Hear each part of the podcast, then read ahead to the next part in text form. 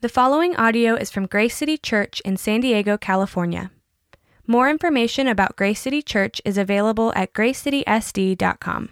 My son, do not forget my teaching. Let your heart keep my commandments. For length of days and years of life and peace they will add to you. Let not steadfast love and faithfulness forsake you. Bind them around your neck. Write them on the tablet of your heart, so you will find favor and good success in the sight of God and man. Trust in the Lord with all your heart, and do not lean on your own understanding. In all your ways acknowledge him, and he will make straight your paths. Be not wise in your own eyes. Fear the Lord, and turn away from evil. It will be healing to your flesh and refreshment to your bones. Honor the Lord with your wealth, and with the first fruits of all your produce. Then your barns will be filled with plenty, and your vats will be bursting with wine. My son, do not despise the Lord's discipline, or be weary of his reproof for the Lord reproves him whom he loves, as a father, the son in whom he delights. Let's pray. Father God, that is our prayer, that our wisdom is not founded on the things that we do, but is in who you are. And I pray that today's message would bring that forth, God. That you would bless Randall as he speaks. Um, that we would learn what it is to trust in you in everything that we do, God. Give us wisdom as we listen to this message. It's in your son's name we pray. Amen. Good morning, church family. Today we're going to continue in our new series, Wisdom from Proverbs.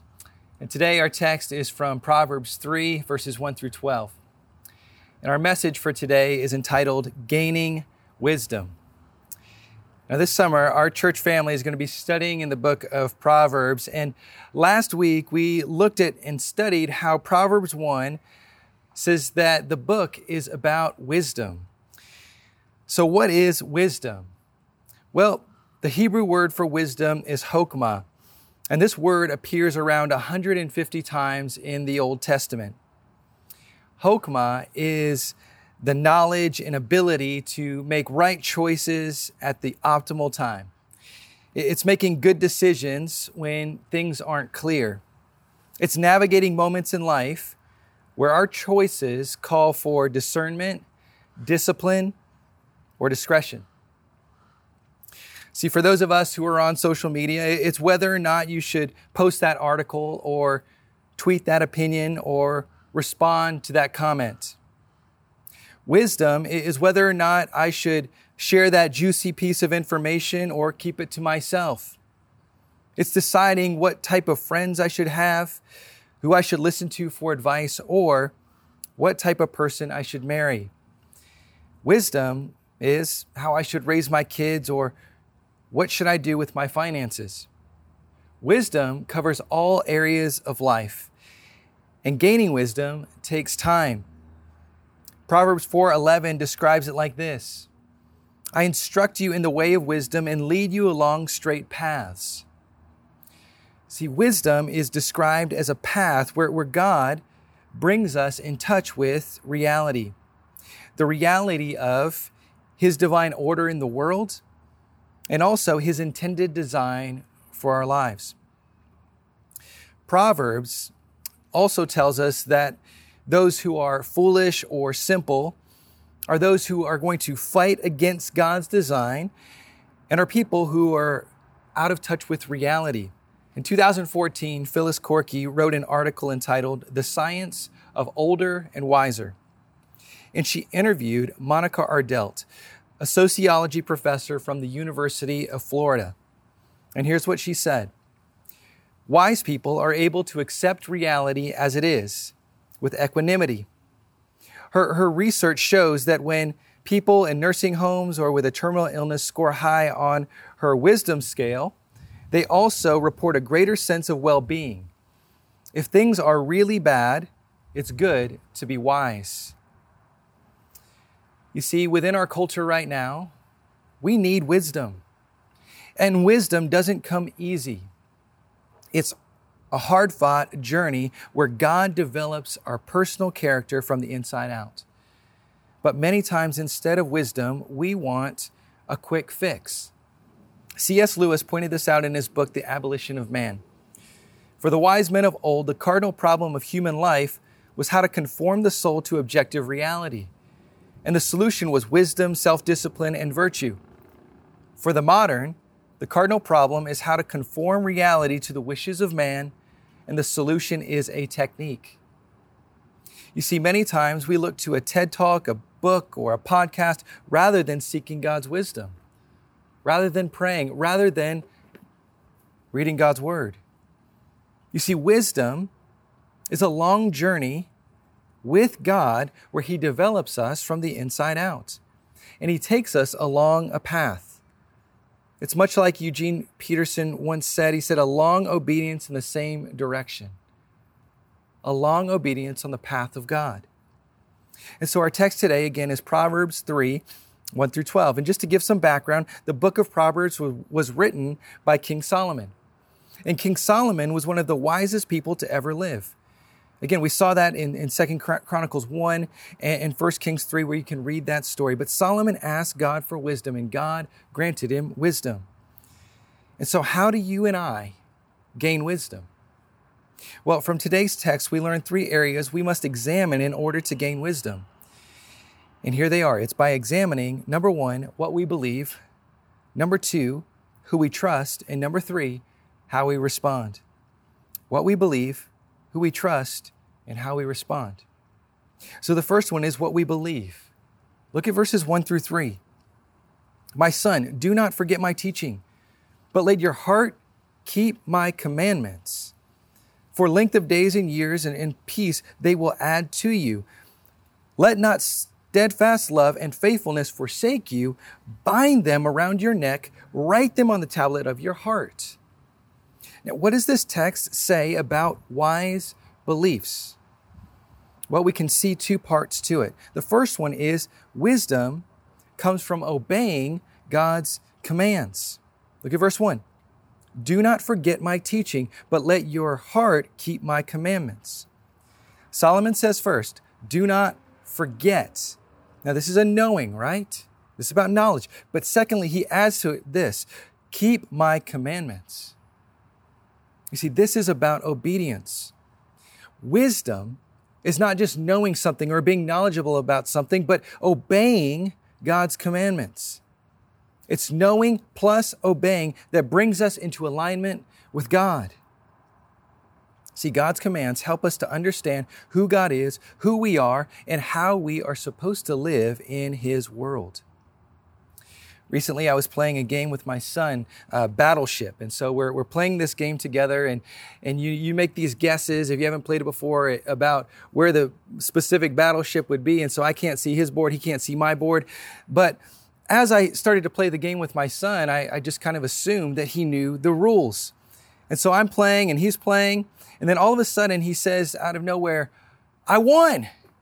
I won. I said, Hold on a second. What? And so I looked at his board and then he looked at mine and I, I, said, hold on, this doesn't match up. See, what was happening was he thought he won, but he was living in a false reality because he didn't know how to play the game. And so God is telling us that we can live in a false reality if we don't know how he's created the world. So next Solomon says this, he says, it's not just knowing those things, but it says, let your heart keep my commandments.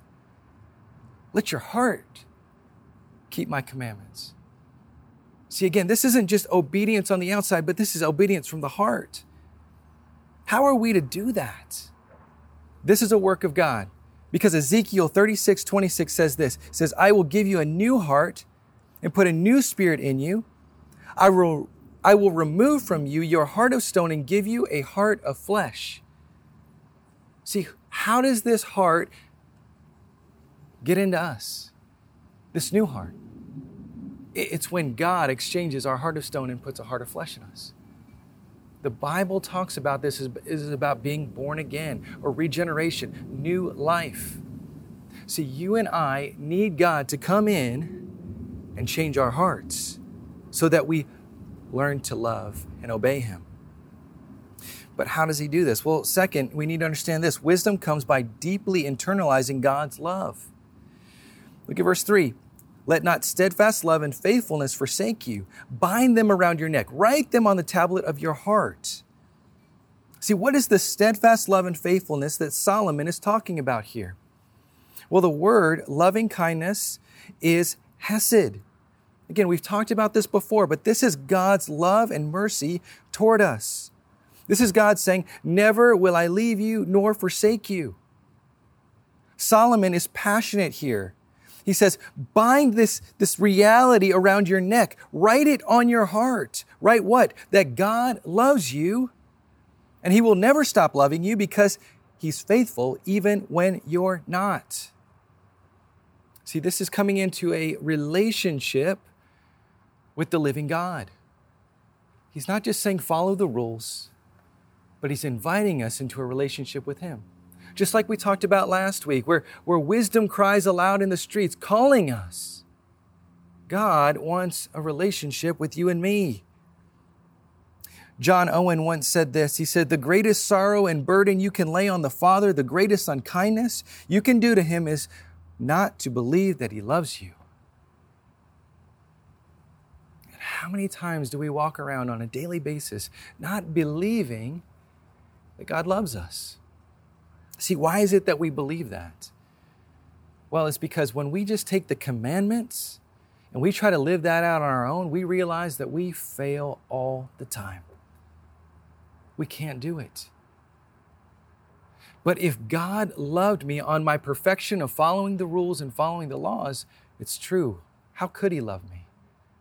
But He doesn't love me based on that, that, that idea. He loves me based on the idea that, you know what, in Jesus, He's already followed the rules completely. He, he's already followed the commands in the ways that we should have, but we didn't. And so that's why Jesus came. And so the love that you and I experience is not based on our performance, but here's the gospel on the performance of what Jesus has done for us. See, again, this whole book of Proverbs points us back to our need for Christ. And so you see, Solomon first says this to hold on to the law, to hold on to the Torah, but then gives us God's love. And for wisdom to take root in our hearts, we need to believe both. We need to believe both.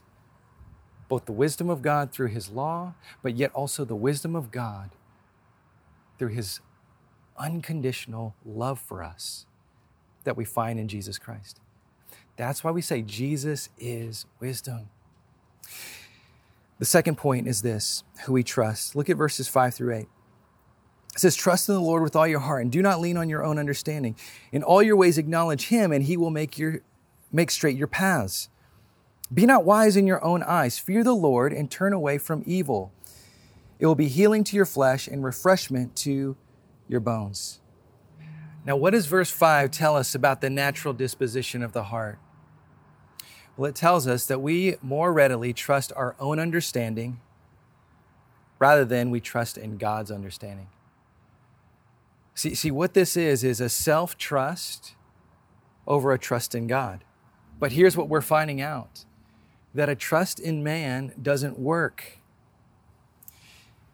After the 2008 economic downturn, there was an article written in 2009 by Roderick Kramer in the Harvard Business Review, and, and it's entitled Rethinking Trust. And here's what he wrote He said, Popular business books proclaim the power and virtue of trust. Academics have enthusiastically piled up study after study showing the varied benefits of trust, especially when it is based on a clear track record, credible expertise, and prominence in the right networks. Then along came Bernie Madoff. There was something about this person, pedigree, and reputation that inspired trust. Mused one broker taken in by Bernie Madoff, who confessed to a $65 billion Ponzi scheme, one of the largest and most successful in history.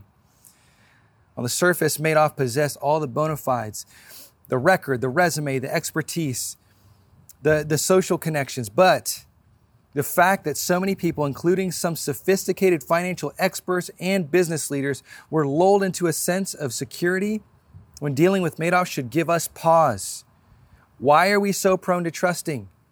Madoff is hardly the first to pull the wool over so many eyes.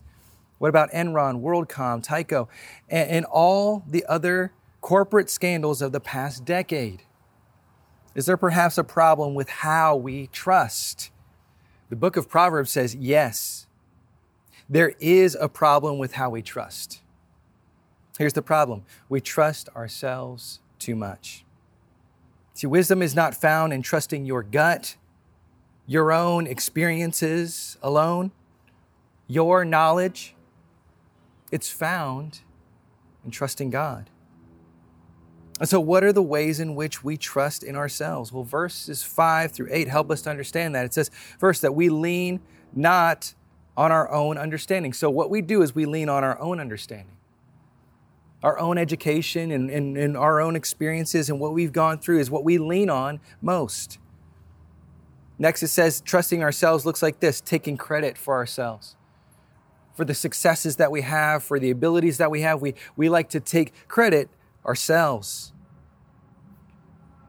We make our own path. We make our own path in life. We say, it's my life and it's the way that I want it to be. And so I'm the one who steers the ship on where I go in life. We only see through our own eyes. And so when it talks about being wise in your own eyes, what, what it's talking about is this that you don't take in the experiences of others or the wisdom of others, but you only look through your own lens. And it also says that we look to evil solutions. Now, you may say, evil, I'd never do that. But let me give you an example of how we can do this in our lives. Imagine you're scrolling through your news feed and, and you see an article about someone you don't like. You start to read the article and see that they've been caught in a very bad situation. And their corrupt character has been exposed. You read every detail and it only confirms what you've always thought. They are a terrible human being. But then later in the day, there are conflicting reports that factually prove the previous article you read was false. Now, who do you trust? Now, this illustration is really an updated example of what C.S. Lewis gives in his book, Mere Christianity and it exposes how we can turn to evil. Here's what Lewis says The real test is this Is one's first feeling, thank God, even they aren't quite as bad or so bad as that? Or is it a feeling of disappointment? and a de- even a determination to cling to the first story for the sheer pleasure of thinking your enemy is as bad as possible. If it is the second, then it is, I am afraid, the first step in a process which, if followed to the end, will make us into devils. You see, one is beginning to wish that black was a little blacker. Later on, we shall wish to see gray as black, and then we see white itself as black. See, this is very practical for us. Verses 7 and 8 say this. They says, it says, Be not wise in your own eyes. See, do you tr- trust only your perspective? Because the Bible says that's what being wise in your own eyes looks like. It says, Fear the Lord and turn away from evil. See, do you look to the evil within? Within? for solutions and fight for that, even when it's exposed not to be true? Because verse 8 says this it'll be healing to your flesh and refreshment to your bones. See, what, what coming to the truth and finding wisdom in God does to our lives is it helps us to become healthy people. It helps us to become healthy from the inside out. See, God is transforming us and getting us to where we were created to be. Thirdly, it's how we respond. Look at verses 9 through 12. It says, Honor the Lord with your wealth and with the first fruits of, of your produce. Then your barn will be filled with plenty, and your vats will be bursting with wine. My son, do not despise the Lord's discipline or be weary of his reproof, for the Lord reproves him whom he loves, as a father the son in whom he delights. Now, what's happening here? Well, verses 9 through 12 give us two scenarios in life. And these are scenarios which we will experience, right? The, the first one we would call maybe the, the, the mountaintop experience, the, the, the success. But then also we see the lows of life and the valleys. And, and what this is telling us is this is what life looks like, right? There are mountaintop experiences, there are valleys in life. But how do you respond wisely in those moments? Well, first, the highs, verses 9 through 10. These are talking about earthly successes and wealth.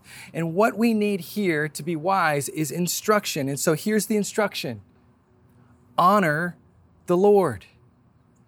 Honor the Lord with your wealth and the first fruits of all your produce. Then your barns will be filled with plenty, and your vats will be bursting with wine. See, what happens if you or I become successful in the eyes of the world, in the ways of the world, yet we are not honoring the Lord? We become prideful, we become greedy, we again become wise in our own eyes. See, what happens when somebody believes that they are the, the reason that they have the success that they have in life? They start to tell people, well, you need to be more like me. And what happens is they, they don't just become an expert in their spe- specific field, but they start to become an expert in everything. They have an answer for everything. See, what this is, is pride and arrogance. The, the greed that can take over as we don't honor the Lord with the resources that He's given us and the abilities and the talents. You see, again, what it talks about in verse 6, it says, Acknowledge the Lord in all that you do. Give credit to God, not take it for yourself. And so that instruction at the beginning is if you experience any type of wealth or, or what the world would consider a success, it's not from you, it's from God. And so it says, honor the Lord with these things. But secondly, that the lows or the valleys that we would say in life, right? Verses 11 through 12. These are about the difficulties in life. And so, what you need here is perspective. Okay, so it says, My son, do not despise the Lord's discipline or be weary of his reproof, for the Lord reproves him whom he loves, as a father the son in whom he delights. See, what this is talking about here is the trials of life and how you view those trials. And so the instruction that Solomon gives is this he says to see it as the Lord disciplining us. The, the, this is the perspective that the Lord is at work. Even in the valleys, that you can't see it, but God is at work. See, what happens if we don't see God teaching us through trials? We become bitter, we become envious, we become resentful, See, we must see that even in the valleys, God is with us and He's at work. Wisdom is knowing that we will face both the mountaintop experiences in the valleys, yet all of it points us back to God. Romans 8 28 through 29 says this it says, And we know that for those who love God, all things work together for good for those who are called according to his purpose. For those whom he foreknew, he also predestined to be conformed to the image of his son, in order that he might be the firstborn among many brothers. See, what is this verse telling us here? It's first saying that God is at work to do good, even in those moments that are not good, that are valleys. But yet, the tapestry that God is creating for those who love him is that he has a plan that's a lot bigger than we can see. And what is the ultimate plan? Is the ultimate plan for you and I to be successful in this world? No, it's this that we become conformed to the image of his son. See, the greatest good that God has for you and for me, and the wisest good, is that God makes us more into the image of his son, Jesus. See, that's the character that he wants us to have is to look more like Christ. And so let me finish by giving some takeaways. Where do we start as we seek wisdom? Well, first, we must ask God for wisdom. We must come to Him. Right? There's this pride and this arrogance that's within us that says, I got this. But we have to lay that at the foot of Jesus and say, you know what, I don't, I don't have this. I need your help. One of the things that I know is that it's been very hard for all of us to understand the times that we live in. And in my household, it's really affecting my kids. And so this past week, we were really having some trouble with them. And my wife and I were kind of at the end of ourselves, and we just sat down and said, Lord, what do you want us to do?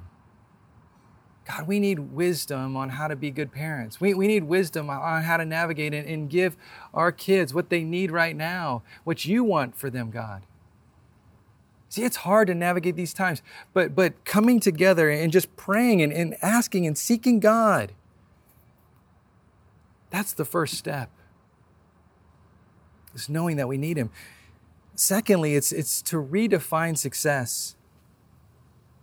See, do you define success differently now in the midst of the quarantine than you did before? Uh, have you been more thoughtful about what success looks like? Because this verse pushes us towards being wise about what we would define as success. One of the things that I've seen recently as I've been scrolling through my news feed is the amount of, of celebrities taking their own lives. You see, there is an emptiness in what the world has sold us as this is what it looks like to be successful. And I want to share this quote that I've shared before, but I, I, I heard it from Tim Keller years ago, and, and, I've just taken this as something that I think is very true and, and, and something that, that we need to be reminded of. Now, this was written over 30 years ago, but it's still true today. It was written January 2nd, 1990. Cynthia Heimel wrote an article in the Village Voice on the emptiness of fame. And here's what she wrote. She says this. She says, I pity celebrities. No, I really do. Sylvester Stallone, Bruce Willis, and Barbara Streisand were once perfectly pleasant human beings, but now their wrath is awful. You see, Sly, Bruce, and Barbara wanted fame. They worked, they pushed, and the morning after each of them became famous, they wanted to take an overdose because that giant thing they were striving for, that fame thing that was going to make everything okay, that was going to make our lives bearable, that was going to provide them with personal fulfillment and happiness had happened and they were still them. Think about that. Right? Lean into wisdom now and ask God, say, God, who do you want me to be? Fill me. I need you, God. Proverbs 3 4 said, So you will find favor and good success in the sight of God and man. Ask yourself, what does it look like to have favor and good success in the sight of God? In the sight of God. Because that will guide you in your life. Next, commit to God's word. Commit to God's word commit to the realities of, of what he says is true. Jerry Bridges uh, says to meditate on the scriptures is to think about them, turning them over in our minds and applying them to our life situations. The objective of our meditation is application, obedience to the scriptures. Right? This is leaning in, committing to God's word, not just to memory, not just to knowing it because what that can do is just build up arrogance and pride within us. But it's asking God, saying, I commit this, I commit to your word, God, knowing that I want to live this out. This commitment turns into a conviction, a biblical conviction in your heart. Lastly, it's, it's see the perfect parent. See the perfect parent. You see, God is the perfect parent. Because as we read in that scripture at the end, my son, do not despise the Lord's discipline or be weary of his reproof. That same scripture is used in, in the book of Hebrews. And what it's talking about here is a, is a parent child relationship. Right? And here's the thing I know again about being a parent is my kids don't always understand what I'm doing. They're not understanding always the good that I want for their lives. They don't understand how much I really do love them. And there are times where they look back at me and say, Mom, Dad, you don't love us. And they don't understand the sacrifices that we've made and how much we really do love them. You see, I'm not a perfect parent, but God is. And we can do the same thing to God and look back at Him and say, God, you don't know what you're doing with my life. You don't know what's going on in the world right now. But look at the perfect parent and see that He is at work. Again, Charles Spurgeon says it well when he says, God is too good to be unkind and He is too wise to be mistaken. And when we cannot trace His hand, we must trust His heart. It's the heart of a father that loves you. And so, how do we know that that's true? How do I know that that's true? It's because we know God's love came at great expense to Himself. It cost God to love us. And we know this that 2,000 years ago, God loved us so much that He sent His one and only Son for us.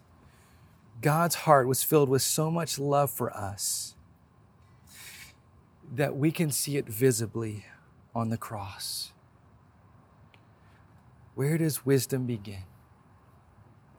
Friends, it begins with Jesus.